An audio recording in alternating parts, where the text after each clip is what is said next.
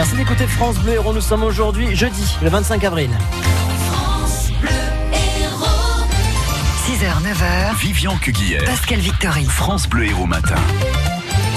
À la une ce matin, le décès du comédien Jean-Pierre Mariel. La vaccination moins critiquée et les paillotes victimes du mauvais temps. Jean-Pierre Mariel est donc mort hier à l'âge de 87 ans des suites d'une longue maladie. Jean-Pierre Mariel, un de ces derniers grands acteurs de ces années 70-80, une voix reconnaissable entre toutes, un homme qui pouvait tout jouer sans se prendre la tête. D'ailleurs, écoutez les conseils qu'il donnait aux jeunes acteurs. C'était dans le grand entretien de François Bunel sur France Inter les jeunes acteurs, au lieu de se crever le cul à apprendre des textes et tout ça, ils devraient, des fois, ne rien foutre. Il faut avoir un, je pense qu'il faut avoir un, un sens de l'observation très, très, comme aigu. Jean-Pierre Mariel, un ton, un, flegme également euh, dans la voix. Jean-Pierre Mariel, c'est près de 90 films. Alors on pense bien sûr à Tous les matins du monde, aux galettes de, aux galettes de Pont-d'Aven ou encore à Tenue de soirée. On a toujours l'impression que les acteurs qu'on aime sont immortels, a déclaré hier le réalisateur Patrice Lecomte. La gendarmerie de Pôle caillassée par une bande de jeunes. Ils ont jeté des pierres, des bouts de bois sur les fenêtres, sans oublier d'insulter les gendarmes. Ils ont été très vite repérés le soir même. Deux mineurs du village ont été arrêtés et un majeur d'une commune voisine. Ils n'ont pas su vraiment expliquer pourquoi ils avaient fait ça. D'autres gardes à vue étaient en cours hier. Les auteurs de la profanation du cimetière de Saint-Julien de Cassagnas près d'Alès identifiés et arrêtés. Ce sont deux jeunes de la commune, un garçon et une fille de 16 et 17 ans.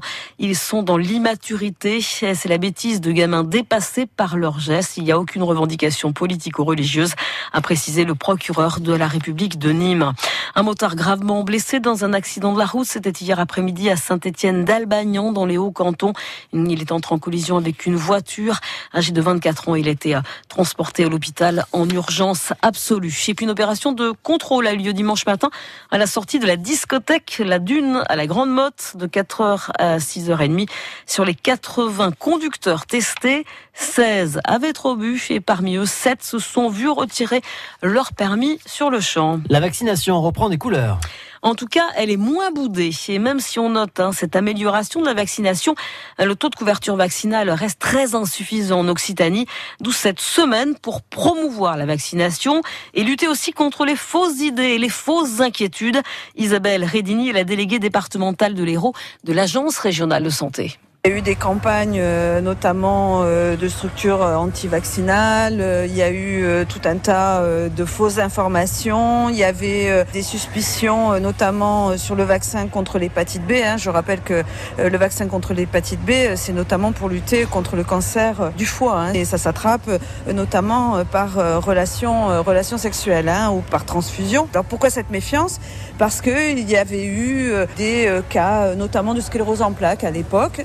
Y a eu depuis, et on a suffisamment de recul, des euh, études, des études sérieuses, hein, euh, menées euh, par des professionnels, par des experts, et il n'y a pas de lien établi entre la vaccination et ses effets et ces personnes qui ont malheureusement été touchées par certaines maladies. Il rappelle que depuis un an, hein, la vaccination est obligatoire pour les enfants nés après le 1er janvier 2018 contre 11 maladies. Emmanuel Macron face à la presse ce soir. Un exercice de deux heures minimum à partir de 18 heures. Il va annoncer les mesures qui ont été prises après le grand débat. Certaines ont fuité, hein, comme l'indexation des petites pensions hein, sur l'inflation. Il y aura certainement des mesures sur le temps de travail ou un moratoire peut-être cette année pour qu'il n'y ait aucune fermeture de classe. C'est à suivre en tout cas sur francebleu.fr à partir de 18h. Plusieurs mégots de cigarettes retrouvés sur le chantier de Notre-Dame de Paris. Euh, l'entreprise qui fait les travaux reconnaît que des ouvriers ont fumé mais exclut que ces mégots soient à l'origine du sinistre. La police judiciaire euh, tente aussi de savoir maintenant si euh, les pompiers ont été prévenus à temps alors que deux alarmes incendie avaient retenti dans la cathédrale. Une fuite de gaz hier causée par des travaux au lycée Jules Ferry dans le quartier Hermitage à Montpellier. Lycée vide puisqu'on est en vacances. Bientôt des voitures électriques sans chauffeur. 16 expérimentations menées dans toute la France. Une annonce de la ministre des Transports, à Elisabeth Borne. Montpellier va en faire partie avec, en ce qui nous concerne, des livraisons de produits locaux par des petits engins sans chauffeur. Bon, on est plutôt dans le robot type Star Wars, c'est à découvrir sur francebleu.fr et on vous pose la question ce matin. Ce sera également le débat des jouteurs. Êtes-vous prêt à monter dans une voiture sans chauffeur? France Bleu Héros 7h05, mauvais début de saison pour les restos de plage. À cause du mauvais temps, bien sûr, et même du coup de mer hein, qui a carrément noyé une paillote à 7, le cabanon de la plage, qui a ouvert samedi donc pour le week-end de Pâques et qui a fermé mardi, trois jours plus tard. Le vent de sud-ouest et une vague sont entrés dans le restaurant. Il a fallu tout démonter. Robert Siani est le gérant de ce resto de plage et fataliste contre les forces de la nature. On ne peut rien. Malgré toutes euh, les protections qu'on avait, contre ce gros coup de mer-là, on ne peut rien faire. L'année dernière, il y avait eu euh, un gros coup de tabac beaucoup plus important que celui-là. On n'avait pas anticipé une, grosse tempête encore comme ça. En vérité, ces, structures-là, elles sont très bien faites parce qu'elles peuvent bouger sans casser. C'est ce qui s'est passé. Ça a bougé, mais ça n'a pas cassé. Mais bon, euh, on a des mains, on est prêt à repartir à l'attaque. Hein. On va les remonter euh, avec un peu plus de sable. Et puis voilà, c'est toi et courageux. Donc il n'y a pas de problème. 5000 euros de perte, mais comme il le disait, hein, l'avantage de ces structures, c'est qu'elles sont remontables assez rapidement. Hein, le cabanon de la plage va rouvrir d'ici 15 jours. Coup de vent, grosse vague, prudence en mer. Un kitesurfer s'est noyé sur une plage des Landes à Seignos. Les volleyeuses bitaroises ont remporté leur quart de finale aller des playoffs contre Nantes, 3-7 à 1. Le match retour, c'est samedi en Loire-Atlantique.